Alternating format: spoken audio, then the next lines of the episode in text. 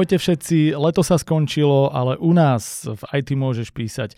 Nekončíme nikdy, prinášame ďalšie a ďalšie časti. Mali sme tu múzu, teda mesačnú úlohu pre začínajúcich autorov, ako vždy. Máme tu naďalej aj náš nástrojopis, ktorý prinášame minimálne každý druhý mesiac. A máme tu naďalej naše časti epizódy s hostiami, kde sa vám snažíme ukázať nejakú inšpiráciu od skúsených autorov. A máme tu jedného, ktorý je určite skúsený, ako autor možno menej, ale je veľmi skúsený v oblasti, o ktorej píše. Je to Peter Schlosser. Peter, vítaj u nás. Ahojte, ďakujem za pozvanie. No, hovorím skúsený vo svojej oblasti. Ty si bývalý policajt, ktorý má za sebou veľmi dlhú dráhu. Myslím, že 30 rokov si hovoril, Presne. že si bol u policie. Prešiel si si celú kariéru od toho pochôdzkára až po funkcionára. Vlastne si bol vo vysokých e, funkciách e, aj v rámci NAKA, ktorú si tuším zakladal, alebo spolu zakladal takže máš toho za sebou naozaj dosť. A potom, nechcem to nazvať na staré kolena, lebo by to bolo urážlivé, ale oproti našim autorom, ktorí začínajú v detstve a podobne na staré kolena, si sa rozhodol, že budeš písať. Máš za sebou dnes už 5 kníh, 6 sa vydáva, takže môžeme povedať, že si aj veľmi skúsený, teda minimálne úspešný autor. Takže ešte raz, vítaj, tešíme sa, že si tu. Pokiaľ túto tvár poznáte, tak je to určite preto, lebo sledujete našu múzu a sledujete teda vyhodnotenie. Peter bol aj medzi poslednými porodcami, takže má už aj túto skúsenosť, môžeme sa aj pobaviť o tom, ale priorita pre mňa dať nejakú inšpiráciu, typy, možno opísaní ako takom, ale hlavne opísaní detektívok, lebo to je niečo, čo sme tu zatiaľ nemali. Martin Hatala napísal jednu detektívku, ale ako sám povedal, tá detektívna časť tam je tá najhoršia z toho, tak veríme, že ty nám dáš e, trošku iný pohľad do tohto. Dobre, poďme na to. Hovorili sme, že si bývalý policajt. Ako sa teda stalo, že z policajta sa stal autor? Uh, tak ako som nechcel byť niekedy policajt, tak, tak som ani netušil, že budem niekedy písať knihy. Uh, dá sa povedať, že ja som sa stal autorom detektívok alebo spisovateľom z donútenia. Uh-huh. A pri tom písaní by som to prirovnal takým spôsobom, že keď píšem, alebo k tomu písaniu som sa dostal takým spôsobom, že som si spomenul na všetko zlé, čo sa mi niekedy stalo a to momentálne opisujem vo svojich knihách. Udialo sa to asi takým spôsobom, že v roku 2017 ma vtedajšie najvyššie policajné vedenie uh, nejakým lstivým spôsobom odstranilo z funkcie, ktorú som zastupoval na Národnej protizločineckej jednotke, kde som mm-hmm. pôsobil ako zástupca v rámci NAKY. A pretože som bol zvyknutý pracovať 12 a viacej hodín každý deň, a potom nejakom odstraní sa stal na policajnom prezidiu som na, zo mňa radový policajt, mal som odrazu veľa času a je to také symbolické, že z hodov okolností asi 100 metrov odtiaľto, neviem či ukazujem správnym smerom. Áno, áno, tým. Je policajná ubytovňa oproti Technopolu. Technopol teda každý vie, kde teda je. A, a poznáme ho z rôznych kauz, takže áno, vieme o ňom. A tam vlastne uh, začala vznikať tá moja prvá kniha. A ten môj prvý rukopis, keď som začal písať, tak ja som ani neplánoval, že ja tú knihu ponúknem niekde nejakému vydavateľstvu. Písal som to naozaj len z toho dôvodu, aby som využil nejaký čas. A keď sa po nejakom viacej ako roku stalo, že tú knihu som ponúkol vydavateľstvu IKAR a čo bolo pre mňa nepochopiteľné, asi po dvoch týždňoch mi odpísali na ten nedokončený rukopis, ktorý som tam poslal, že majú o to záujem, dali to posúdiť nejakým posudzovateľom, aby som to dokončil, tak vtedy som si povedal, že aha, a toto by mohol byť ten môj ďalší život. Je neuveriteľné inak, že všetko sa to tu tak spája, lebo vždy hovoríme, že okolo tohto štúdia sú nejaké také kreatívne vibrácie. E, teda ja bývam tu, ale tuto býva Lívia Hlaváčková, tu býva Martin Hatala, ty si tuto začal s písaním. Ešte som zvedavý, že koho z autorov, koho sem pritiahneme, nájdeme, že má nejaké prepojenie na toto miesto. Vyzerá, že to tu je také nejaké uh, správne navibrované na tie kreatívne zložky, tak verím, že to, v tomto budeme pokračovať. Dobre, to je teda tvoj začiatok s písaním, ale ako to bolo s tebou a literatúrou? Lebo predpokladám, že nejaký vzťah si k nej mal, keďže ti vôbec napadlo písať. Tak ja som mal k čítaniu veľmi pozitívny vzťah. Od malého chlapca dá sa povedať, že ako som vedel čítať, že nejaký 7, 8, 9 ročný chalan. Takže v tom období som si založil aj taký čitateľský denník, by som to nazval, ale kde som nie, nepísal dej tých knih, ale vlastne iba knihu, ktorú som prečítal, názov, koľko mala strán, v akom období to bolo. Ten zošit mám do dnešného dňa doma aj som ho ukazoval nejakom, alebo zverejňoval nejakom mojom príspevku na so, sociálnych sieťach. No a postupom času som prešiel uh, k nejakým detektívkam alebo k nejakým dobro, dobrodružným románom. Viem, že Vernelky som vo veľkom čítal. No keď sa stal zo mňa policajt, tak to čítanie vlastne šlo bokom a už som sa venoval iba policajnej práci. A dá sa povedať, že aj vo vydavateľstve IKAR sa ma pýtali, keď som im zaniesol prvý rukopis, že či som niekedy niečo napísal a čo vlastne čítam. Hovorím, tak čítam jedine policajné spisy, no ale niečo musíte písať. No píšem iba... Policajné spisy. Píšem, píšem iba výstupy z policajných spisov a rôzne analýzy, takže bolo to také neuveriteľné, ale mám k tomu čítaniu teda taký pozitívny vzťah. Hej, vždy hovoríme, no, že čítanie je hlavný predpoklad toho, aby človek vedel písať. Takže keď si veľa prečítal, aj keď v minulosti je veľmi pravdepodobné, že si minimálne mal predstavu o tom, ako trošku písať. Áno, aj keď, aj keď poviem, že na strednej škole, na gymnáziu v Topočanoch, uh, literatúra alebo slovenský jazyk nebol môj najobľúbenejší predmet, tak uh, slohy som napríklad písal veľmi rád. Mm-hmm. To, to slohy tam, tam to, to ma hrozne bavilo. Ale toto máme asi celkom podobné, lebo ja som tiež nebol fanúšik literatúry na škole alebo slovenského jazyka ako takého, ani som nebol najlepší v diktátoch a dnes si naopak celkom akože mám pocit, dám záležať na tej aj gramatike, aj štilistike. Naopak presne, že aj keď som teda slohy písal určite radšej ako diktáty, tak e, stále mám pocit, že to prišlo až tak nejak neskôr a že je sranda. Možno to je aj tým, že do tej literatúry nás tam tlačili cez takú, ktorá ma nebavila a tým pádom namiesto hľadania toho, čo by bolo pre mňa, tak som, som bol ježiš, toto zase.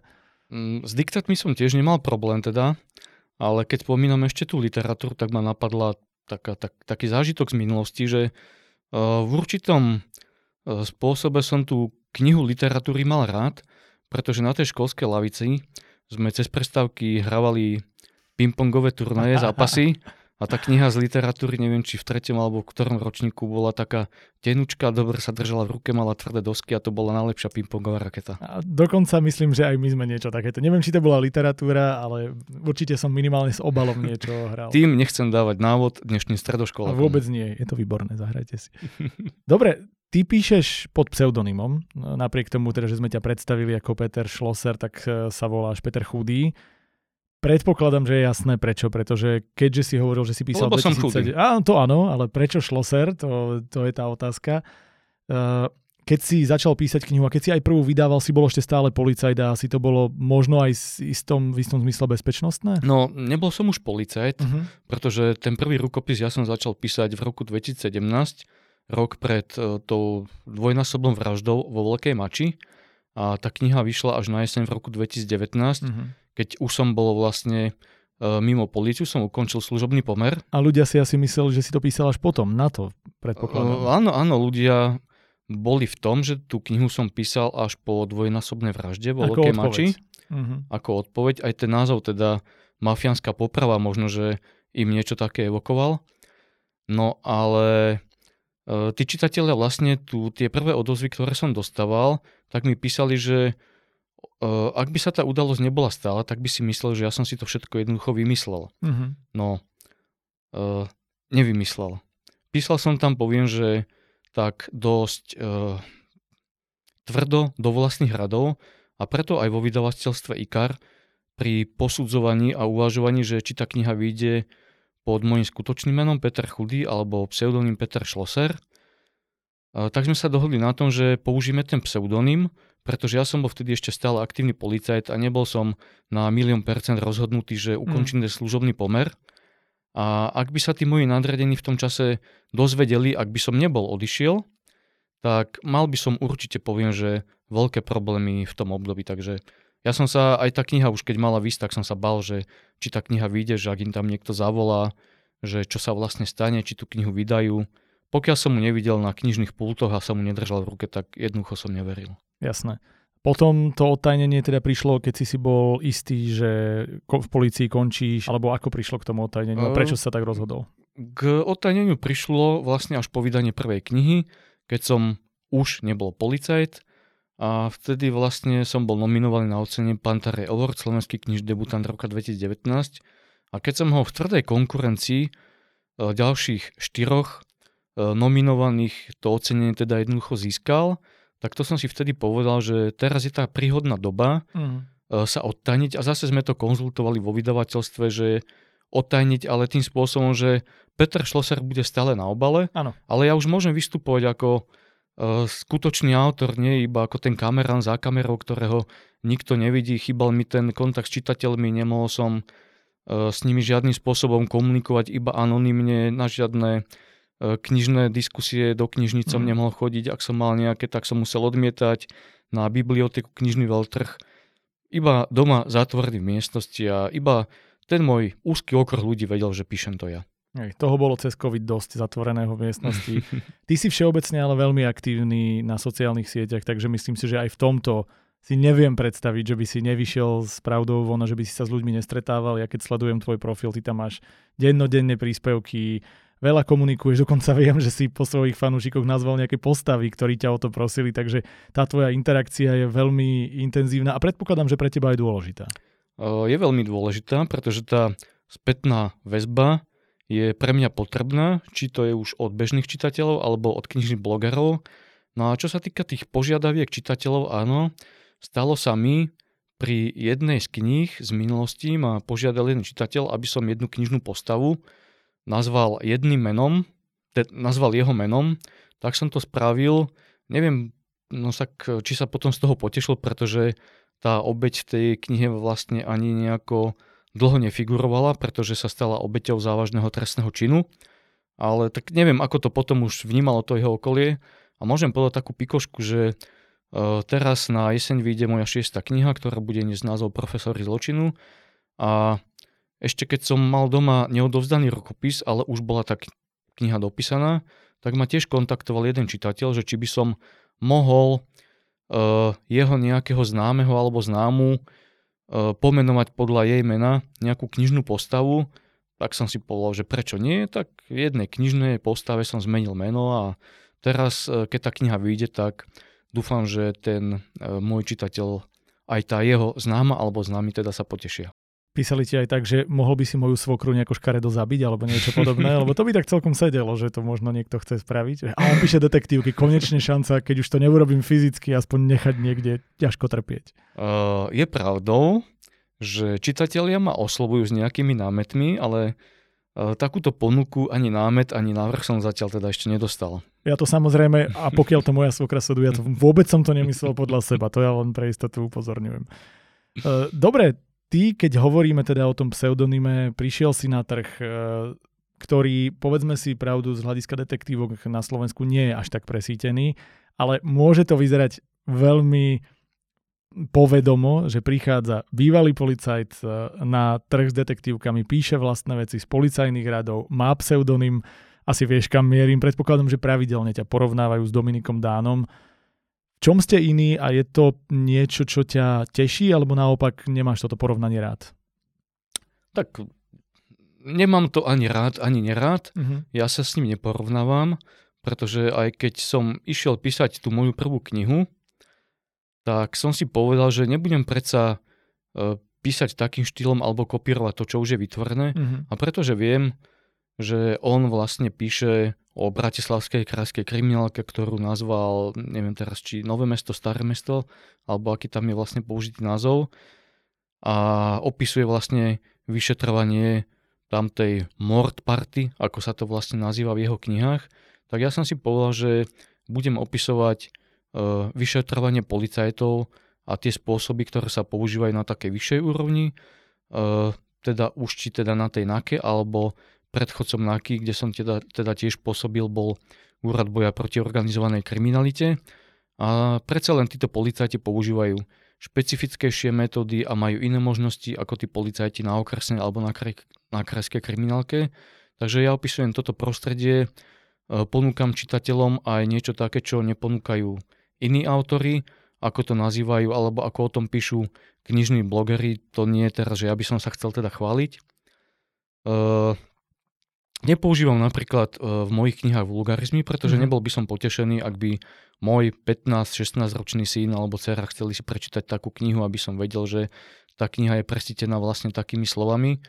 Opisujem také tie reálne policajné postupy, ako tí knižní blogery e, mi často píšu alebo v tých svojich recenziách, že ako keby som našiel nejakú takú medzeru, či, či na trhu, alebo v tých slovenských detektívkach, keď na nich to pôsobí, poviem, že naozaj tak autenticky a prežívajú celý ten dej, ako keby sa stali súčasťou toho vyšetrovania. Mm-hmm. Myslím si, že je veľmi zaujímavé vidieť to práve na tejto úrovni, lebo ako hovoríš, myslím, že aj viacerí ako iba Dominik Dan píšu na takej tej krajskej, že máme tu, ty si dokonca aj spomínal, že nejaký tvoj iný bývalý kolega píše pod pseudonymom o zhruba tej krajskej úrovni, čiže toho je viac.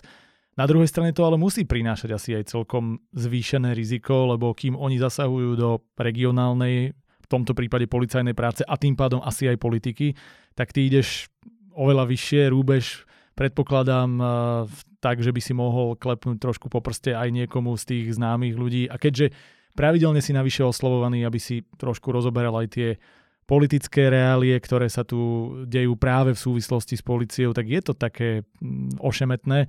Bál si sa niekedy, že by prišlo, ja neviem, k nejakému vyhrážaniu, alebo že by niekto mohol mm, sa snažiť o nejakú odplatu alebo niečo podobné? Tak ja som ani ako policajt nemal obavu, ak teraz budeme napríklad rozprávať o osobách, ktoré sú prepojené na ten organizovaný zločin z toho kriminálneho prostredia. Takže nemal som e, obavu z konania týchto osôb, pretože ja to beriem tak, aj tí moji poviem, že kolegovia, takí čestní policajti, teda ich nazvem, e, ak ten policajt sa férovo správa k takejto osobe, tak mm, môže očakávať, áno, môže očakávať, poviem, že nejaký podraz z tej druhej strany, ale v mojej praxi sa mi niečo také nestalo. Ja, ak som mal, poviem, obavu, tak som mal skôr obavu z tých nečestných policajtov uh-huh. a preto som mal aj obavu, že tá moja prvá kniha nevidie. Uh, nemám obavu, že by sa niekto v tých mojich knihách spoznal, pretože aj hneď pri tej prvej knihe Mafiánska poprava ja som nezačal a nebol môjim zámerom opisovať nejaké osoby, ale ja som začal opisovať ten uh, prehnitý systém, hmm. o ktorom píšu aj dneska médiá. Uh, uvidím. Uh, uvidím v budúcnosti, že či sa mi niekto ozve, že či sa v nejakej mojej knihe spoznal. Nedávno ma oslovil, alebo pri štvrtej knihe tiež jeden môj taký známy, ktorý sa teda v tej knihe spozna, že chce, aby som o ňom tam napísal, tak jednej knižnej postave, Julovi Tvrdému, to je taký pozitívny policajt, som dal priateľa, ktorý sa volá Tomáš, chová ovce, ten môj známy tiež chová ovce. Takže on sa v tej knihe určite nájde. A, a môžem prezradiť, že ja sa v tej knihe tiež teda nachádzam uh-huh. a to v niekoľkých postavách. Niekoľkých, čiže nemáš jednu postavu nejakého hlavného hrdinu, ktorého podľa seba e, píšeš alebo niečo podobné. Niekoľkých postavách. V niekoľkých postavách, OK. To bola taká správna diplomatická odpoveď. Keďže poznáš ako to funguje na tej polícii? Predpokladám, že ten systém e, je veľmi komplikovaný na opisovanie. Aké je pre teba náročné čítať iné detektívky alebo akékoľvek diela z policajného prostredia? Pretože poviem to na mojom príklade, keď čítam, ako niekto hovorí o filme alebo číta o televíznej práci a často si tam vymýšľajú veci, ktoré vôbec tak nefungujú. Buď žargón, alebo ja neviem, e, dávajú tam funkcie ľuďom, ktorí tie funkcie vôbec nemajú a je to celé také ako keby smiešné a umelé. U teba to musí byť ešte krát 10, lebo tú moju prácu si človek predsa len trošku lepšie predstaví, ale v tom policajnom živote toho musí byť extrémne veľa. Čiže chytáš sa za hlavu, alebo si hovorí, že pre Boha živého už to nepíšte, eh, keď čítaš či už slovenské, ale pokojne aj zahraničné veci. Ak by som napísal knihu z lekárskeho prostredia, čítal by ju lekár, ktorý pracuje v zdravotníctve 30 rokov, ako som ja robil v policajnom zbore, tak tiež by sa chytal za hlavu, že čo som tam všetko vlastne popísal a že takto to nefunguje a ten nástroj sa nevolá takto a ten zákrok nejaký chirurgický e, sa robí nejakým iným spôsobom, že možno by som tam objavil niečo, čo lekárska veda ešte neobjavila a tým pádom by to nebolo reálne lekárske prostredie, alebo bola by to, poviem, že nejaká totálna fikcia, alebo možno až sci-fi. Mm-hmm. Takže uh, áno, niektorí autory detektívok na Slovensku sa snažia napísať knihu z reálneho prostredia, ale mm, stalo, sa, stalo sa mi to pri jednej knihe, že keď som si ju prečítal, tak tam bolo veľa e, chýb, čo sa týkalo tých policajných postupov a ja to hovorím tak, že ak by som ja takú knihu napísal, tak by ju tí moji kolegovia alebo takí skúsenejší čitatelia by mi ju možno, že oplieskali o hlavu alebo by ma zbili policajnými čiapkami. Mm. Takže veľmi ťažko sa mi čítajú také knihy a bol som pred dvomi rokmi na operáciu na pruch, kde som bol 3 dni v nemocnici. A to som uvažoval, teda som sa pýtal známeho lokára, že ako dlho tam budem hospitalizovaný, že nejaké 3 dní hovorím, tak si vezmem nejakú hrubšiu knihu. Tak som si zobral knihu Píp, teraz to vypípam ten názov, taká hrubá, známy, známeho um, severského autora teda poviem. Á, okay. ktorého, Ale tých môžeš, veď to sú zahraničí, tí nás neprídu žalovať ani nič. Ktorého pozná celé Slovensko, dá povedať, alebo celý svet pozná toho autora, alebo autorov teda, ak sú dvaja, aby som to uh, troška skomplikoval. hej. No a našiel som tam dva také rozpory, že ak by tí policajti postupovali tak, ako to tam bolo opísané, tak by buď toho pachateľa neboli zistili, alebo ich vyšetrovanie by bolo podstatne stiažené. Takže uzavriem to jedno vetou, že tie krymy z nášho alebo zahraničného prostredia alebo autora sa mi čítajú veľmi ťažko. Mm-hmm. Akú najväčšiu blbosť si našiel v či už knihách, filmoch, v čomkoľvek? Že máš niečo také, že si si povedal, že pre, prečo práve toto? Že, že ste sa o tom rozprávali s kolegami a smiali ste sa alebo niečo podobné? A tak tých blbostí je veľa, ale aby som teda ja e, nedehonestoval niekoho, tak sa mi stalo, že jeden čitateľ v jednej recezii na knihu jedného slovenského autora, ktorý píše detektívky, odhalil tam toľko nedostatkov, že už to bolo, poviem, že cez čiaru. A jedna taká jednoduchá vec, ktorú ovládajú, poviem, že aj takí začínajúci policajti alebo študenti práva v prvom ročníku je taký rozdiel medzi vykonávaním domové prehliadky a prehliadky iných priestorov. Domová prehliadka sa vykoná v byte, teda v obydli, uh-huh. kde čo, to obydlie slúži na bývanie a prehliadka iných priestorov sa môže vykonať tu, napríklad v, tom, v tomto tvojom štúdiu, e, niekde v nejakom priestore, ktorý slúži na podnikanie, alebo napríklad na chate, ktorá neslúži na trvalé bývanie. Uh-huh. No a tam tí policajti vlastne, ten autor, tým policajtom tam jednoducho vložil vtedy takú myšlienku, že čakajú na príkaz sudcu, ktorý im vydá príkaz na domovú prehliadku. A tu je ten podstatný rozdiel, mm-hmm. že príkaz na domovú prehliadku vydáva sudca a príkaz na prehliadku tej chaty, tých iných priestorov vydáva prokurátor. A toto, ja, na, okay. a, a toto napísal ten skúsený autor. To odhalil čitateľ, nie ja. Mm-hmm. To, to z takého posledného obdobia som zaznamenal. Hej. Tak sa pekne kľúčkuješ pomedzi tie moje otázky, ale ja z teba chcem niečo aspoň vyžmýkať, takže Daj aspoň také nejaké vyvrátenie nejakých typických mýtov policajných, ktorý, ktoré vidíš vo filmoch, v seriáloch, v uh, knihách pravidelne niečo. Nemusíme menovať autora, aby sme nikoho neurazili, ale že čo sú také tie najväčšie mýty, ktoré sú a podľa teba by každý mal vedieť, že takto to v reálnej praxi nefunguje. Ale vidíš bežne policajta, ja neviem, ako príde a tí forenzní, tí čokoľvek to je, dokážu všetko na mieste okamžite odhaliť a majú vodičku, ktorou potrú a zrazu sa, ja neviem, hej, vymýšľam si úplne kraviny, ale že čo je taký najväčší mýtus, ktorý vidíš a v realite by absolútne nefungoval? Tak čo sa týka tých filmov, v knihách teda neviem, neviem, pretože ich naozaj čítam veľmi málo. V tých filmoch dá sa povedať, že v každom filme sa vyskytuje, že komisár na mieste činu povie tým vyšetrovateľom alebo nejakým svojim kolegom, že ráno chce mať výsledky z laborky, z keučka, neviem ako to už nazvú, to expertizne skúmanie.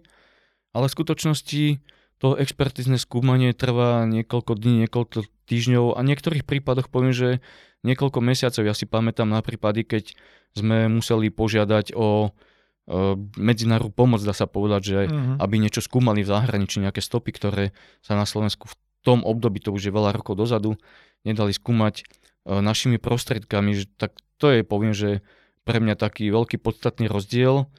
No je také aj napríklad e, zaujímavé, že jeden autor detektívok alebo krimi na Slovensku, niektorí mm, knižní blogery, teda tak ich nazvem, ho prezentujú ako bývalého policajta a že píše knihy zo skutočného policajného prostredia, ale ja som s tým človekom komunikoval a som zistil, že nie je policajt. Z tej komunikácie, a keď som čítal jeho knihu, tak som zistil, že ale takto by to ten policajt nenapísal, pretože tí policajti by takto nepostúpali, postupovali mm. inak. Takže sú všelijakí autory no, na Slovensku. No. Na to možno nadvezuje otázka, ktorá nebude príjemná, ale tak ako sa bavíme o tom, že čo je realita, čo je fikcia, tak v istom zmysle sa momentálne toto dostáva aj do našej spoločnosti. Že je tu taký ten, ako to nazveme, ten konšpiračný prúd, ktorý toto isté robí aj s tou reálnou prácou policajtov, ktorý, obzvlášť teraz, keď je ten súboj v tej, v tej policii, o ktorom sa stále píše, a máš tu stále debatu o tom, ktorí kajúcnici, ktorí policajti, ktorí politici hovoria pravdu a tak ďalej. Uh, ako zvládaš toto? Jednak je teda, jedna vec je čítať blúdy v knihe, ale druhá vec je čítať všelijaké takéto blúdy na sociálnych sieťach spoločnosti. Máš ty nejakú takú svoju aktívnu misiu pomôcť tomu, aby sa čitateľ, alebo čitateľ, aby sa v tomto ľudia okolo teba vedeli zorientovať. E, pre teba je asi oveľa jednoduchšie sa zorientovať. Snažíš sa nejako dostávať tento názor, tieto informácie do spoločnosti? Tak ja to nevnímam ako nejak, neviem, či to, ja som to asi tiež v nejakom príspevku alebo v blogu sa mi zdá, e, ktorý som písal, e, nazval, že by sa malo jednať o nejakú vojnu policajtov, hej, ale na vojnu policajtov treba dvoch. A toto, čo sa momentálne deje, tieto vznášané obvinenie momentálne tým policajtom z, z inšpekcie policajnej, ano. alebo tým bývalým policajným prezidentom, uh, ja to nevnímam a ani to nie je jednoducho tak, ako že niekto im chce robiť zle. E, ja neviem, prečo sa ľudia čudujú, veď aj keď sa znesie obvinenie nejakému pachateľovi trestnej činnosti, tak sa ľudia nečudujú a veď uh, ja ich pokladám, ja ich nepokladám za čestných ľudí a uh, aby som to teda povedal slušne a zrozumiteľne, ja dúfam a verím, že súdy ich pravoplatne odsudia za to, čo spáchali. Mm-hmm. Takže ja plne dôverujem súčasnému vedenie policajného zboru. Sú to policajti a kolegovia, ktorých ja potrebujem, považujem za čestných. E, dá sa povedať, že to vedenie poznám e, takmer komplet. Väčšia z toho súčasného policajného vedenia sú moji bývalí kolegovia alebo podriadení, e, za ktorých by som dal ruku do ohňa. Mm-hmm. A tak ako niekto niekde prezentuje na nejaké tlačovke, že tuto nejaký kajúcník je alebo svedok, alebo obvinený, alebo poškodený, je naučený niečo vypovedať, tak jednoducho to nie je pravda. A je to jednoducho odhaliteľné a preukazateľné, pretože, poviem to na takom jednoduchom príklade, ja som ten naučený, naučená osoba, ktorú policajti nahovorili krivo vypovedať. Ty si policajný vyšetrovateľ, ty ma vypočúvaš a tu v tejto miestnosti, v tejto výsluchovej miestnosti sedí niekoľko, možno že 5, možno 6, 6 obhajcov. Hej, pretože v tých jednotlivých kauzách je niekoľko obvinených, každý má jedného, niektorí majú aj dvoch obhajcov. A niekto mi chce povedať, a nech to niekto vyvráti, nie iba môj názor, ale názor e, aj iných ľudí, že tí piati alebo neviem koľký obhajcovia sú viacej vychcaní ako ten policajný vyšetrovateľ, alebo sú viacej erudovaní, že oni by neodhalili uh, tie klamstvá a jednoducho ešte za mojich čias my sme sa snažili, eh, keď sme dokazovali niekomu trestnú činnosť, eh, robiť tak, aby ich ten súd pravoplatne odsudil. A nie, že my budeme robiť nejakú černotu a potom my si pokazíme, poviem naše meno, ktoré sme si sa snažili si tvoriť dlhé roky poctivou prácou, neviem, manželky, naši rodičia, naše deti, ľudia budú na nich ukazovať prstami, že toto je ten... Nie, to takto nefunguje. Ja spýtam sa ďalšiu otázku, sám sebe si položím a si na ňu odpoviem, že čo by mali z toho tí policajní vyšetrovateľi. Alebo to nie je jeden policajný vyšetrovateľ, hmm. že niekto mu kázal, nejaký politik alebo minister vnútra, aby on niekoho nahovoril, ale to sú desiatky vyšetrovateľov, niekoľkonásobne operatívnych pracovníkov, sú to prokurátori, sú to sudcovia, hmm je to možno, že stovka, možno, že viacej ľudí. Kto by taký komplex ľudí dokázal zmanipulovať a, a, a nahovoriť na niečo také nekalé? Ale pre aký účel? Lebo kým na tej druhej strane ten ano. účel jasne vidíš, vidíš, čo tam bola tá výhoda, za čím smerovali, tak toto je úplne o inom. Dobre, veľmi zaujímavá a veľmi teda komplexná odpoveď. Som rád, že som rýpol do tohto osieho hniezda. Ja mám rád takéto otázky a podobné otázky som dostával Napríklad e, po samovražde Milana mm. Lučanského, ktorý bol niekedy môj taký dobrý kolega, sme spolu dobre niekedy vychádzali. Takže ja som sa to snažil aj na knižných besedách tým čitateľom vysvetľujem a snažím sa im povedať, ako to je v reále. No dobre, už si to nadhodil, to znamená, keď ťa niekto e, osloví s tým, že teda ako to je, počujeme tu veľmi, veľmi pravidelne, hlavne od e, istého spektra politického, ako na ňo bol pomaly urobený atentát, ako on bol ten martýr toho celého systému. Čo týmto ľuďom hovoríš ty? Uh, ja som ho poznal, pretože v rokoch 2008 až 2010 sme za toho úboku, teda Úrad boja proti organizovanej kriminalite. Uh, ja som bol riaditeľ odboru Západ na tom úboku, pod nás patril Trnavský, Trenčiansky a Nitranský kraj, on bol riaditeľ odboru Stred, pod neho patril alebo pod nich Bansko-Bystrický a Žilinský kraj. Boli sme regionálni kolegovia, susedili sme, mali sme, poviem, že rovnakých páchateľov, ktorí páchali trestnú činnosť aj u nás, aj u nich. A vtedy poviem, že v tom období sme mali celkom taký dobrý vzťah, ale uh, potom roku 2012 dá sa povedať, že on odišiel na inú kolaj a aj nedávno mi jeden kolega uh, povedal, že on už pred čo, možno že 15 a viacej rokmi vyšetroval alebo teda preveroval uh, nejaké podozrenia, ktoré sa týkali uh, jeho osoby No ale tak skončilo to vtedy, dá sa povedať, že nejako. No a čo sa týka toho samotného skutku, ako on sa rozhodol skoncovať so životom, jednoducho on bol taký, keď sa tí ľudia pýtajú, a prečo sa na to neprišlo pri nejakom psychologickom vyšetrení, keď ako zase to niektoré poviem, že médiá alebo ľudia hovoria, že mal vylúpnuté oko, alebo ja neviem až kde ho mal, ale tak nemal vylúpnuté oko, veď keby mal, tak asi by zostal, neviem, dlhšie v zdravotníckom zariadení, ale a bolo by sa to, poviem, že aj niekde mediálne odprezentovalo. Ale on bol jednoducho taký, no na takú otázku toho nejakého psychologa, buď ho poslal do teplých krajín, alebo povedal, ja som nič nad ničím takým. On bol jednoducho tvrdý chlap, áno, bol tvrdý chlap. Uh, áno, treba kvitovať to, že on a ďalší, poviem, že kolegovia v tých 90. alebo 2000 rokoch uh, dokázali zdokumentovať trestnú činnosť Mikuláša Černáka a až teda do toho štádia, že bol pravoplatne odsudený. Áno, klobúk dole pred nimi. No ale e, z veľa čestných ľudí a policajtov sa stali nečestní. Neviem, Petr Hraško, jeden z riejiteľov NAKY, ktorého ja som poznal osobne, ešte keď ja som pôsobil v Prievidzi a on pôsobil v Trenčine, bol vtedy čestný policajt. Dneska je obvinený. Takže Milan Lučanský sa rozhodol sám skoncovať so životom. Nikto ho nedonutil a tak ako o tom hovoria uh, viacerí, poviem, že znali ľudia, rozhodol sa skoncovať preto, lebo on nemal východisko a on nemohol vypovedať vyššie, ako to využili niektorí nižšie postavní policajní funkcionári. Mm-hmm. Dobre, veľmi zaujímavé, ale touto témou asi nepôjdeme ďalej, lebo potrebujeme sa dostať naspäť k písaniu. Uh, úplný záver tejto úvodnej časti, dáme si potom pauzu a pôjdeme po druhej.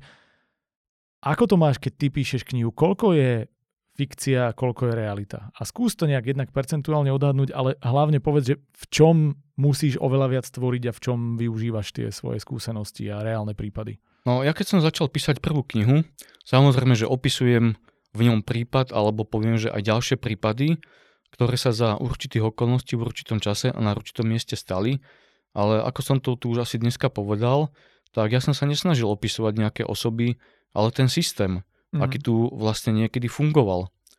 No a čo sa týka toho pomeru reality a fikcie, uh, túto otázku mi často kladú čitatelia a ja sa ich pýtam, a čítate severské krymy? Áno, čítame, veď naj, najlepšie a najpredávanejšie. A hovorím, ale tí sami severskí autori o sebe hovoria, že my sme si všetko vymysleli. Ak by som ja napísal fiktívnu detektívku alebo kriminálku, tak neviem, že či by to ľudia čítali. Uh, ja, čo opisujem z toho policajného prostredia, tak naozaj buď ja alebo moji kolegovia sme zažili na vlastnej koži. Samozrejme, že to opisujem takým spôsobom, aby to nebolo spojiteľné ra- s realitou. A napríklad pri prvej knihe Mafiánska poprava mi vo vydavateľstve hovorili, že by som tam mal dotvoriť nejakú rodinu, pretože tí moji policajti len vyšetrujú, stále sú v robote a nepijú alkohol napríklad na rozdiel od tých mm. iných autorov, ktorých sme tu dneska policajných spomínali pretože ten slušný a dobrý a čestný a poctivý policajt nemá čas popíjať alkohol a chodiť po krčmach, pretože je stále v robote. Takže k tomu pomeru je to tak, že v tých mojich knihách je nejakých 80-90% e, pravdy A samozrejme, že tam musí byť nejaká fikcia, ktorá sa už týka či rodiny, alebo aj toho policajného prostredia. Uh-huh. Ja som od teba zistil, že ty si nikdy nedopozeral náš podcast, si pozeral, že ako to tu vyzerá, čo sa deje, ako chodia ľudia oblečení a tak, aby sa pripravil. Ale ty vlastne nevieš, a je to, ja mám strašne rád, keď to ľudia nevedia, že my tu máme takú kúlehu pripravenú na ľudí, ktorí, ktorí prichádzajú. Môžem sa spýtať niečo? Áno. Nemusím spievať? Spievať nemusíš. Dobre. Ja, je to v poriadku. Tak potom už, už sa nebojím, že mi povieš nie. Nemusíš spievať, ale musíš písať. To znamená, že no, nemusíš, ale tak žiadame ťa o to a keďže zatiaľ nikto neodmietol, veríme, že neodmietneš ani ty, dali by sme ti papier, pero a cez náš reklamný break skús napísať niečo krátke, uzavreté, nejakú poviedku, mikropoviedku, scénku, čokoľvek povieš, aby sme ukázali ľuďom, že aj ty môžeš písať a teda môžeš písať aj pod časovým tlakom. Takže ideš do toho? Jasne, idem. Dobre. Peťo má všetko, čo potrebuje, papier, pero, nejaký podklad, radšej neukazuj, nech sa autor neurazí, že na ňom píšeme. A e, verím, že teda má aj nejaký nápad, keď nie, tak isto ho rýchlo dostane, lebo musí a pod tlakom, ako to policajti vedia sa robiť najlepšie. My si poďme preletieť našich partnerov. Ten hlavný, ktorého stále musíme spomínať, je samozrejme Martinus, pretože vďaka Martinusu tu máme jednak podporu podcastu a jednak e, máme tu ceny do našej múzy pre víťaza cenu poroty, takže sme veľmi, veľmi vďační, že ste stále s nami, že podporujete jednak nás, ale tým pádom prenesenie predovšetkým autorov a veríme, že teda cez našu súťaž hlavne začínajúcich autorov. A ešte spomeniem jednu vec, nie je to partner, ale je to veľmi dôležitá súčasť tejto komunity podcastu a keď už o komunite hovoríme, tak krásne sa nám vytvorila vďaka spisopriateľom. Je to literárny klub, ktorý funguje v podstate okolo podcastu, ale už si začína žiť tým svojim spisopriateľským životom. Píšeme spolu, bavíme sa o písaní spolu, dávame si rady, preberáme veci okolo podcastu a som veľmi rád, že mnoho e, ľudí od nás začína intenzívne spolupracovať, pomáhať na podcaste, či už čo sa týka organizácie múzy, sociálnych sietí a tak ďalej. Takže Budeme veľmi radi, pokiaľ sa pridáte na stretnutie. Ja iba poviem, že tak ako fungujeme raz za mesiac osobne, tak fungujeme aj pomedzi to online novo. Čiže to je pozvánka pre vás. No a ostatní, keď chcete mať akékoľvek otázky, informácie, návrhy, všetko, nezabudnite, že máme viacero komunikačných kanálov na čele s Instagramom a Facebookom, kde vám dávame rôzne e, zaujímavé infošky, kde robíme rekapitulácie z dielov a kde sa snažíme byť aktívni, aby ste spolu s nami žili aj pomedzi epizódy. Toľko môj monológ, už mi odchádza hlas, myslím si, že na tento reklamný break stačilo a my sa ideme pozrieť na to, ako je na tom Peťo. Finišujem, za chvíľku zistíme pachateľa. Á, výborne. Takže idem na tom. Ja som vlastne využil túto šancu, že sme sa tu dneska stretli. A, a zabil si ma. Ešte horšie. Ja som z teba spravil policajta. Ježiš Mária. Takže vyšetrovatelia Marek Vaňovos a Peter Chudy prišli na miesto činu ako poslední.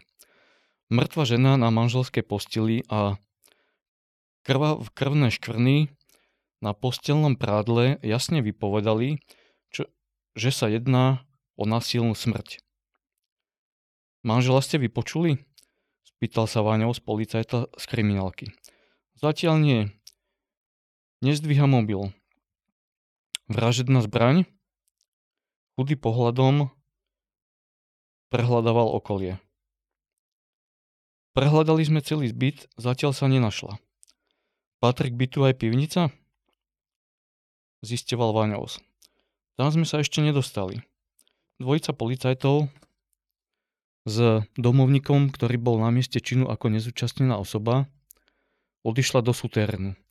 V pivničnej kopke sa nachádzal muž v kalúži krvi a nôž vedľa pravej ruky. Pohľad na prerezané zápestie dala všetkým jasný dôkaz, čo sa odohralo v byte a v pivnici. Policajné expertizy potvrdili, že pohádke muž zavraždil manželku a následne skoncoval so životom. Bodka. O, a ja som na to prišiel. Ďakujem ti. To je môj najväčší úspech toto, teda vyšetrovateľský určite som rád, že konečne som mohol byť súčasťou, teda jednak na tej správnej strane zákona, ale jednak súčasťou takéhoto detektívneho príbehu.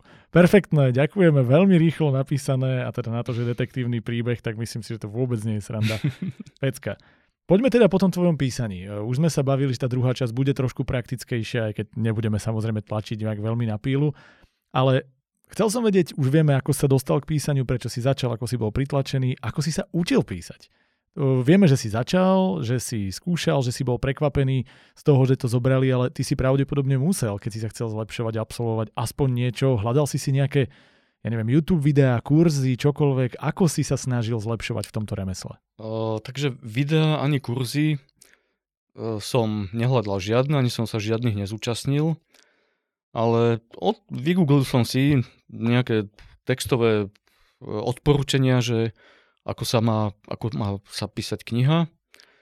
No vzhľadom k tomu, že veď som v minulosti poviem dosť teda čítal a vedel som, že ako asi ten knižný formát vyzerá a tak som sa teda do toho pustil, ale už som to asi spomínal, že na začiatku som nevedel, že či tie úvodzovky sa dávajú na konci vety zábodku alebo predbodku, takže bolo to, dá sa povedať, že veľké trapenie.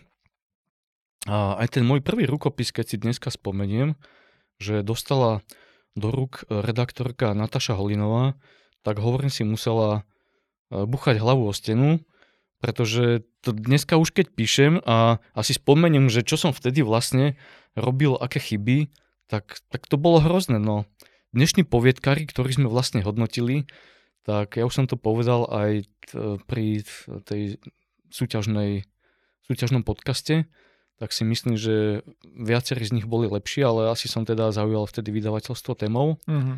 No, bolo to náročné, ale tak učil som sa sám, písal som potajomky, nikto to nevedel z mojich kolegov ani z príbuzných, nemal som sa s kým poradiť. Hm.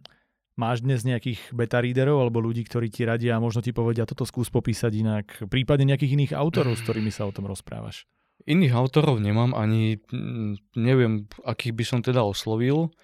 A čo sa tý, týka tých beta readerov, tak e, keď mala vysť prvá kniha a už bol zalomený text, mi poslali z vydavateľstva na nejaké posledné prečítanie, tak tedy som si uvedomil, že aha, tá kniha už vidia, už sa to nedá zmeniť. Uh-huh. Tak tedy som to poslal e, dvojim moj, mojim bývalým kolegom znaky uh-huh. a mhm. jednej rodine známej, ktorá je učiteľka, taká sčítaná osoba a chcel som od nich, aby to posudili a upozornili ma na všetko, čo sa im nepačí a oni mi to po niekoľkých dňoch teda vrátili. Uh, mailom som im teda poslal, hej, textový dokument. A oni mi vlastne teda odpovedali, že im sa to páčilo. Ja som povedal, že vy ma klamete. Nechcel som im veriť. no, pri tej druhej knihe som tejto trojici tiež poslal uh, ten nejaký súrový text zredigovaný, ale pri ďalších knihách som to už nerobil, lebo oni mi tam ani neopravil, síce jeden, áno, jeden ten kolega tam aj niečo opravoval, aj tá rodina známa, ale ten ďalší neopravil, iba si prečítal, povedal, že no, že mne sa to páčilo. A vlastne ten jeden povedal, že mi to nevydajú, pretože som tam opisoval teda takú chulostivú, poviem, že tému z toho policajného prostredia, no, no vydali. Uh-huh. No, no, keď vydali prvú, tak už vydali asi. Áno, bo, boli to, poviem, že naozaj, tak keď poviem, že ťažké začiatky, no tak neviem, neboli ťažké. Uh-huh. Ja som sa nejako netrapil nad tým, že či to je dobre alebo zle pri tej prvej knihe, lebo ja som naozaj nechcel to nikde ponúknuť. Keby si nemal náhodou veľa času, tak ti viem poradiť jeden vynikajúci podcast, na ktorom sa dá naučiť dobre písať. Určite netušíš, o ako môžeme neviem, hovoriť. Neviem, ako, aký A nie je to Luživčák, v ktorom si už teda tiež bol. dobre, aká je najlepšia rada, akú si kedy dostal o písaní? No, radu? Pamätám si na prvé rady, ktoré som dostával, keď som odozdal prvý rukopis od uh, Nataši Holinovej a potom som si to teda aj musel googliť, že čo tým vlastne chcela povedať a odporúčam teda aj ostatným autorom a tá jej rada bola vtedy, že uh, neopisuj, ukazuj. Hej? Presne. Výborná no. rada, my ju pravidelne vyťahujeme, však aj dnes, keď sme robili ten predchádzajúci podcast, som to často hovoril, že mi boli veci ukazované. Ako si sa naučil, čo tým myslí a ako to robiť? Alebo čo, čo to pre teba znamená táto rada v praxi? Tak nechcem povedať, že som to do dneska nepochopil, hej.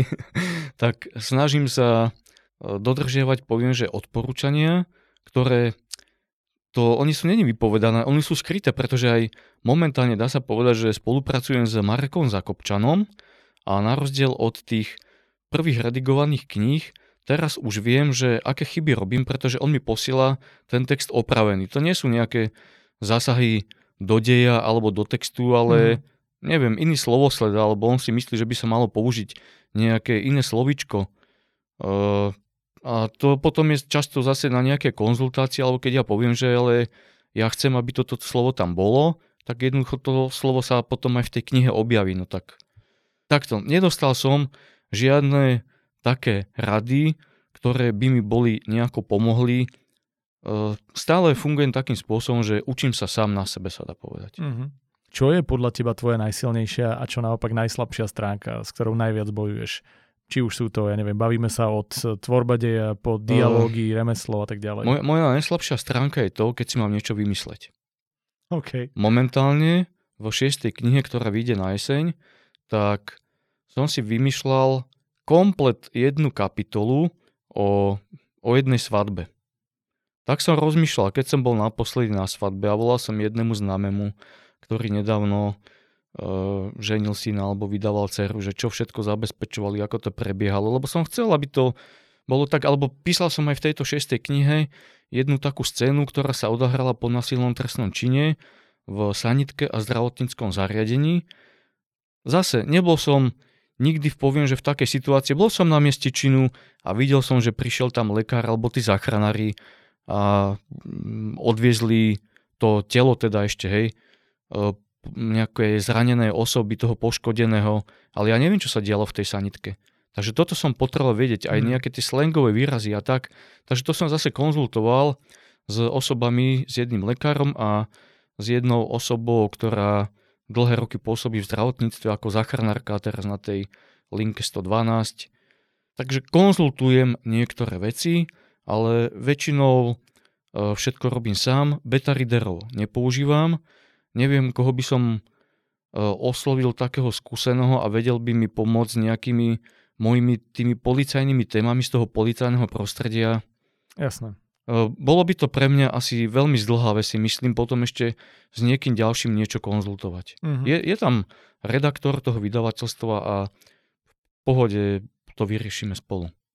Čiže silná stránka, keby si mal povedať slabá, vieme, že teda kreativita alebo vymýšľanie nových vecí. Tak silná stránka, ak by som to mal porovnať s tými autormi, ktorí nezažili to miesto činov, nevideli tú mŕtvolu, nevideli tú vražednú zbraň, nevideli tú krv, nepostujú, ne, nepoznajú tie postupy policajtov, tak toto sú poviem, že asi tie moje plusy, ktoré využívam a ktoré aj tí čitatelia teda pozitívne hodnotia. Mm-hmm. Ty hovoríš, že som na začiatku cesty a že skúšam a že nie si až tak z hľadiska toho remesla možno e, najvypísanejší a podobne, ale keď sa na to pozrieme, tak od roku 2019 máš napísaných 6 kníh, to teda naozaj nie je málo.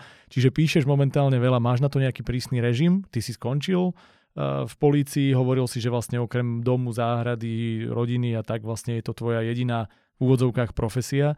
To znamená, máš aj nejaký pracovný čas, uh, nutíš sa písať nejaký počet hodín denne a podobne? nemám stanovený nejaký časový rozsah, koľko mám napísať denne hodín alebo koľko mám textu, ale v tom jednom roku, keď mi dali z vydavateľstva ponuku, že mi vydajú dve knihy za rok a vtedy vlastne bola tá korona, všetko bolo zatvorené, každý žil iba v nejakej svojej bubline, vtedy som mal veľa času a vtedy som poviem, že tak intenzívne makal, tak ja som si to vtedy počítal na slova. Čítal som v jednom článku, v jednom rozhovore sa mi zdá, Juraj Červenák spomínal na otázku, že koľko ono napíše a on tak sa mi zdá, že mal tam nejakú hranicu, že 1500 slov. Takže ja som si povedal, že dobre, tak 1500 slov. Denne. Mhm, uh-huh. denne. Takže dával som tých 1500 slov v takej uh, iniciatívnej nejakej, ne, iniciatívnom období môjho písania a maximum, čo som napísal, viem, že tak bolo nejakých 2700. Uh-huh. Uh, potom sa mi ale teda často stávalo, že mal som tam veľa chyb a teraz to už vlastne robím takým spôsobom, že tú kapitolu, keď napíšem, tak si ju hneď po sebe prečítam. Uh-huh. A, a potom píšem ďalej a potom sa zase vrátim a si ju prečítam, pretože uh, aj Stephen King, hej, tak ten hovorí, že uh, keď uh, napíšeš knihu, máš ju odložiť a vrátiť sa k nej s odstupom nejakého času. Ja sa nevraciam s odstupom nejakého času, ale ja keď tú knihu píšem niektorú pol roka, niektorú rok, a keď ju dopíšem po, po vymyslím si, že desiatich mesiacoch a vrátim sa, poviem k tej prvej kapitole zase a začnem to odznova čítať, to čítam ten skončený rukopis potom, tento som čítal napríklad 3 alebo 4 krát, tento posledný, tak to ako keby sa človek vrátil vlastne po tom roku k tej knihe. Mm-hmm. Takže toto sú poviem, že také nejaké moje opatrenia. Mám aj také nejaké pomôcky, ktoré som si vymyslel, ktoré používam pri písaní. Jednu som zase využil, poviem, že z tej mojej policajnej praxe, keď sme odhalo, odhado, odhalovali nejakú organizovanú zločineckú skupinu, tak sme mali na nástenke, my sme, e, my sme to volali, že pavúk. Keď si predstavíš taká veľká nástenka, na školách sa to teda nazýva, alebo sa to učí, že to je vzťahový diagram, kde sme mali v strede nejakého bossa mafiánskej skupiny, alebo teda my sme mali bossa mafiánskej skupiny, chcel som povedať, že, že knižného vraha, No a pod ním bol, poviem, že nejaký jeho zástupca a ďalší, poviem, že tie nižšie vrstvy e, v tej skupine a e, vzťahy. Na všetko možné, čo sme vedeli zistiť z policajných evidencií a čo sme zistili z voľne dostupných zdrojov. Od policajných informátorov. No a ja, keď som išiel písať prvú knihu, tak som si tiež spravil takéhoto knižného pavúka nejakého, kde som mal vlastne toho knižného vraha a mal som od neho zase vzťahy, hej, alebo som mal k nemu napísanú poznámku, že je plechavý, aby som niekde nenapísal, že si prehodil vlasy, alebo, alebo že fajčí, aby som nenapísal, že je nefajčiar, alebo že mám biele auto, aby som nenapísal, že sadol do čierneho auta. A tiež to robíš tak ako v tých filmoch, že celú stenu popísanú, polepenú, aby si to mal stále pred sebou a žiješ pred ňou a doplňaš ju. Áno, áno, presne, po každej, po každej knihe používam modré, červené, zelené, a čierne fixky, píšem to na bielu omietku a po každej knihe to celé zamalujem. Fakt? Nie, srandu si robím. Ježiš, ja, som, ja si hovorím, že to by bolo aké neuveriteľné. Nie. Nie, mám taký veľký papier mhm. a neviem koľko, aký to môže byť teda rozmer na takú väčšiu nastenku. Neviem, čo tu je so mnou, ako, ako tieto dve mm-hmm. uh, Tie panely, áno. Panely, keby sa môže spoja, a tam si toto vlastne všetko značím a tie podstatné nejaké okolnosti. Okrem toho, keď idem písať, tak si napíšem niekoľko listočkov, tak asi priebežne 10 na prvých 10 kapitol, kde si píšem, že ako vlastne ten deň bude prebiehať, v prvej kapitole vlastne čo sa stane, v druhej, tretej, piatej, desiatej. Okrem toho si každú kapitolu, nie v knihe, ale na tom papieri si napíšem nejaký názov kapitoly, aby som to mal také teda prehľadnejšie. Mm-hmm. A okrem toho si ešte mm, vždy ku každej knihe a založím nie zošit, ale píšem teda na nejaké také papiere, ktoré si spolu zopnem, že v prvej kapitole sa stalo toto a z nej vyplýva niečo. Mm-hmm. A mhm. toto som si zase poviem, že prevzal z tej policajnej praxe, čo som vlastne nie že nútil, ale chcel som od policajtov, keď napísali nejaký úradný alebo služobný záznam z niečoho, čo zistili, tak často sa stalo, že ten záznam iba skončil v spise a už sa tomu, tomu nikto nevenoval. Ja som chcel, napíšte nakoniec navrhované opatrenia. Dúfam, že aj dneska kolegovia na to používajú.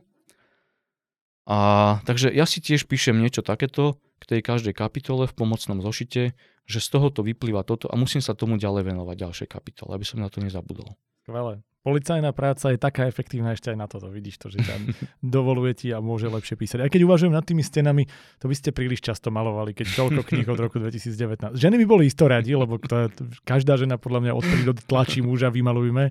Toto by bolo asi príliš. Ako vyzerá tvoja príprava na písanie konkrétneho prípadu? Už vieme teda, že kam si to píšeš, ako to je priebežne, ale ako zbieraš informácie? Je to čisto z tvojej pamäti? Alebo googlíš, alebo máš prístup k spisom, neviem, čo sa taká vec môže vôbec povedať, alebo chodíš a stretávaš sa s ľuďmi, s nejakými informátormi, prípadne kamarátmi od policie, s ktorými si to spolu prežili. Ten skús celý proces zbierania informácií. Idem, idem takmer teda, poviem, že od konca. Tak samozrejme, že spisy nemám, myslím si, že ich nemá žiaden autor. Uh, Sice o jednom sa teda hovorí, že... Práve ich, preto som k tomu smeroval. O jednom sa no. hovorí, že ich využívam. No ja aj pri tej prvej knihe, keď som išiel písať, tak som si napísal na papier 5 nejakých prípadov, o ktorých by som vedel uh, autenticky poviem, že, to, že opis, že, aut, že som to zažil a vedel by som to mm-hmm. napísať v takej podobe, aby to pôsobilo na čitateľa autenticky aj napriek tomu, že sú tam rôzne, poviem, že situácie pomenené.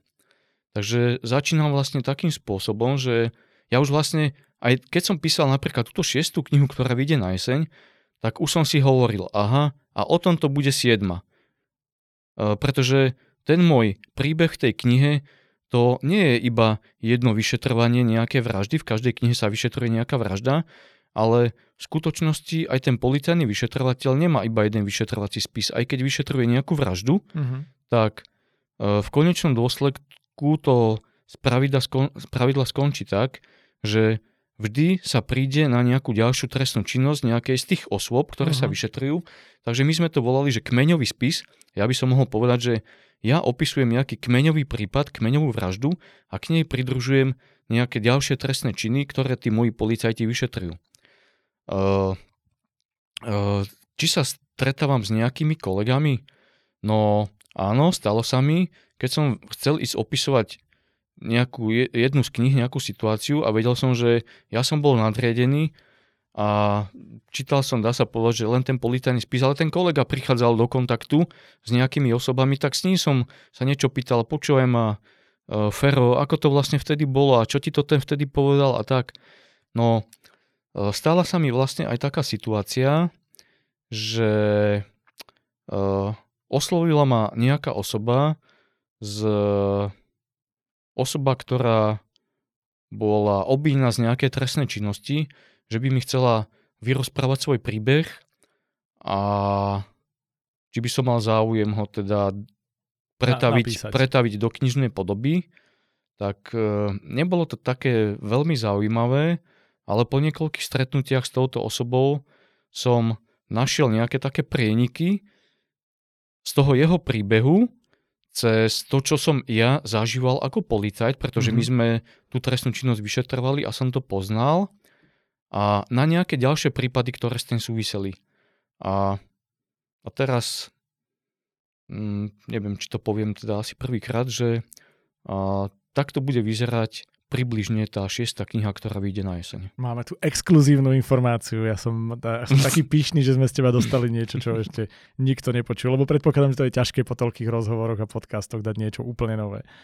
Dobre, poďme sa pozrieť možno trošku bližšie na písanie detektívky. Čo pre teba obnáša dobrá detektívka? Kedy si ty povieš, keď čítaš detektívku, že tak táto bola dobrá? Ty mi dávaš také veľmi ťažké otázky. Ale to ja som tým ktoré, ktoré, sú, ktoré sú ešte ťažšie. Ako keď absolvujem tie politicko-policajné teda témy, kde dostávam veľmi nepríjemné otázky, kde si musím dávať pozor na jazyk. Ale tam už pracuješ s tým, čo vieš. My ťa tu nutíme objavovať veci, ktoré nevieš. Takže to je zase veľmi no, obohacujúce. No tak dobrá detektívka. No tak samozrejme, že e, ako aj ten autor jeden mi vtedy písal, ktorý chcel odo mňa, aby som si prečítal jeho knihu a posúdil ho z jeho policajného hľadiska, tak musí to byť jednoducho reálne. Aspoň, aspoň z môjho pohľadu, teda keď hovorím o svojom pohľade. Mm-hmm. Uh, viem, že tí niektorí teda čitatelia, uh, už keď je taký autor, že prečítali od neho niekoľko kníh, aj keď napíše slabšiu knihu, tak oni ju hodnotia pozitívne. Mm-hmm. No, možno, že aj moje knihy, hej, niektoré, ak napíšem nejakú slabšiu, tak ten čitateľ, ktorý už si ma, poviem, oblúbil, tak aj napriek tomu ju možno, že zhodnotí pozitívne. Ale pre mňa je, poviem, že prvorade to, aby to bolo autentické, uh, aj keď by bol ten príbeh vymyslený. Hej? Pretože uh, už sa ma niekto pýtal, že a nechcel by si napísať fiktívnu detektívku? A hovorím, dalo by sa to, hej, napríklad ako teraz Áno, túto mini, mini krimi nejakú poviedku, ak to tak môžem nazvať, že môže aj z tohoto by sa dala napísať nejaká kniha, ale zase by som to, ak by som chcel, aby tá moja kniha mala viac ako 400 stran, ako majú teda všetky, tak by som tam musel to nejako rozviesť. A musel by som to rozviesť preto, pretože napríklad ja v knihách nepoužívam e, takú tú vatu, hej, ako možno, že niektorí autory, keď čítam nejakú knihu a vidím, že opisuje les, opisuje dlho, mm. dlho nejakú osobu, opisuje niečo, tak to, to ja čítam takto. Hej? Takže ja keď píšem, tak e, ja neopisujem dlhodobo žiadne prostredie, žiadnu miestnosť, nič dlhodobo neopisujem, pretože chcem, aby ten čitateľ sa nenudil, pretože ja som mm. sa mhm. pri takých knih, knihách nudil. A do každej kapitoly sa snažím vložiť niečo, e, niečo zaujímavé, aby to nebolo aj v tej kapitole, čo som spomínal o svadbe. Aj v tej kapitole o nudnej svadbe teda, hej, sa niečo odohralo zaujímavé, čo zase toho čitateľa nabudí. A čo sa to tam... A hlavne tieto... to posúvať aj dopredu, to je tiež kľúčové, lebo veľmi často vidíme, že ľudia vkladajú tie opisy a tak ďalej, ale pokojne aj takéto celé dejové linky, ktoré sú len preto, lebo však to bude znieť dobre, ale špeciálne v detektívke, a v podstate aj k tomu mierim, je podľa mňa kľúčové a tam asi tá policajná práca veľmi pomáha, že ty vlastne všetko, čo sa udialo, všetko, čo opisuješ, by malo v nejakom zmysle smerovať ten, ten dej a teda tých policajtov, alebo teda ten prípad k rozuzleniu. A pokiaľ to tak máš, že to tam dokáže zahrnúť, tak potom sa ľudia naozaj nemôžu nudiť. Čiže to je tiež dobrý tip. Ja mám tu výhodu môže oproti, nie že možno, ale oproti tým nepolicajným autorom, ktorí si vymyslia, poviem, že úvod, celú, komplet celú knihu, aj ten, aj ten záver, že ja už keď idem písať, ja viem, kto bol vrah. Mm-hmm. Hej? A aj viem, ako sme na neho prišli a čo sa dialo okolo a ako on na začiatku zametal stopy, ako sa pripravoval. Ja si to nemusím vymýšľať. Hej, ty Hej? si už videl vlastne toľko rôznych možností, že len vyberáš z tých, ktoré, ktoré poznáš.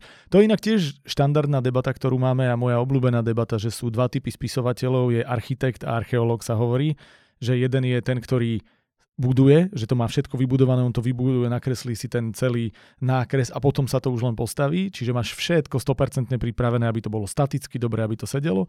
Archeológ je ten, čo príde, bude hrabkať tými svojimi hrabličkami a tým štecom a vlastne vykopáva, že on začne niekde a uvidí, kam ho to dovedie.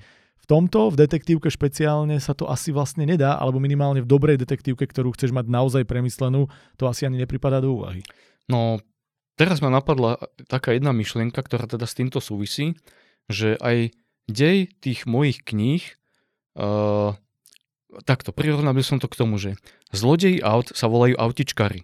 A autičkári, keď kradli auta, tak robili tzv. skladačky. Že ukradli jednu bielu oktáviu v Bratislave, druhú v Prievidzi, dali ich rozpiliť, napríklad v Dolných Vestiniciach, čo je taká známa autičkárska dedina, a, okay. a spravili z toho jedno auto. To auto sa volala skladačka. Hej, mm-hmm. tak sa mhm. to volá, skladačka v policajnom nejakom slengu. A ja v tých mojich knihách tiež robím v tom texte také skladačky, že tu sa stala takáto vražda a, a takto policajti postupovali a neviem, čo sa všeli, čo tam teda odohralo, ale ja tam vsuniem niečo z ďalšieho nejakého prípadu, z ďalšej vraždy. Takže toto je to, že mňa nikto nemôže napadnúť, že ja som tam niekoho opísal, alebo aj tým postavám jednoducho dám niečo z nejakej inej postavy policajnej, hej, že ak si nejaká konkrétna osoba povie, že on opisuje mňa, ale ja mu... No. Jasné. Veľa skúseností, Takže, veľa možností, ale plánovanie áno, je kľúčové v tomto prípade. Samozrejme. Tebe v tom možno pomáha aj tvoje hobby. Ja som sa dočítal, že ty máš rád šach keďže vieme, že v šachu plánuješ niekoľko krokov dopredu a keďže vieme, že šach je veľmi o tom vedieť čítať, čo sa deje a vedieť sa tomu prispôsobiť a zase naplánovať, je to niečo, čo sa dá prirovnať alebo použiť minimálne v plánovaní takéhoto príbehu a v tej detektívnej práci alebo de- práci autora detektívok, aby sme boli presní? Tak mohol by som povedať, že šach nie len s písaním, ale aj s policajnou prácou má mm-hmm. veľa spoločného, pretože tam musí byť tiež ten policajt uh, už na začiatku je krok za pachateľom alebo niekoľko krokov a musí ho nejakým spôsobom dobiehať. A ten šach, samozrejme, že je to logická hra, logické myslenie. Lenin povedal, že šach je najlepšia gymnastika mozgu, čo je pravda, mne mnohokrát pomohla. A aj pri tom písaní, uh, keď píšem, nemám komplet všetko do, do detailov, poviem, že premyslené, ale jednoducho ma napadne to, čo som, som teda spomínal, že aha, a už aj keď to mám napísané, nejakú kapitolu asi spomínam, ale vtedy sa ešte odohralo to, tak to tam ešte vsuniem, že... Uh... Že vedieť plánovať a zároveň vedieť reagovať. Áno. To sú také dve, dve veci. No super, ja si myslím, že my by sme sa mohli baviť do nekonečná, ale keďže viem, že náš čas je obmedzený a ja už som ťa tu zdržal dnes asi tak o hodinu a pol dlhšie, ako som ti slúbil, že ťa zdržím, nebudem to viac naťahovať. Bolo to oveľa viac o tvojom príbehu a ten si myslím, že sme E, dokázali podchytiť. Máš nejakú radu na záver pre ľudí, keď chce niekto sa rozhodne, že ja idem písať detektívku, čo má spraviť ako prvý krok? Špeciálna rada od Petra Šlosera, autora už dnes šiestich príbehov. Špeciálna rada, no bolo by teda dobre, že aby ten človek to prežil nejakým spôsobom. Samozrejme, že keď písala mi jedna nejaká mladá začínajúca autorka, že ide písať detektívku, že či jej poradím a začala tak, na brehu rieky sa našlo rozštvrtené, alebo ja neviem aké ženské telo a, a začala tam písať také nereálne veci a to, že chce, aby to bolo autentické, ale tam bolo veľa vecí neautentických, takže môže človek napísať detektívku, veď nemusí to byť vražda, hej? Môže si vygoogliť aj o nejaké vražde alebo mhm. nasilnom trestnom čine, veď tých informácií v médiách spustu. Povedal by som to tak, že ak môžem ja písať, tak môžeš aj ty písať, môžeš aj ty písať a môžeš aj ty písať. to je fantastické, akože ja som ti ani nemusel nadhodiť, ty si úplne, no teda, a ja teraz chcem tu ešte nejaký záver dať. Poviem len, že ďakujem ti veľmi pekne, držíme palce s tvojou knihou a ďakujeme, majte sa krásne. Majte sa.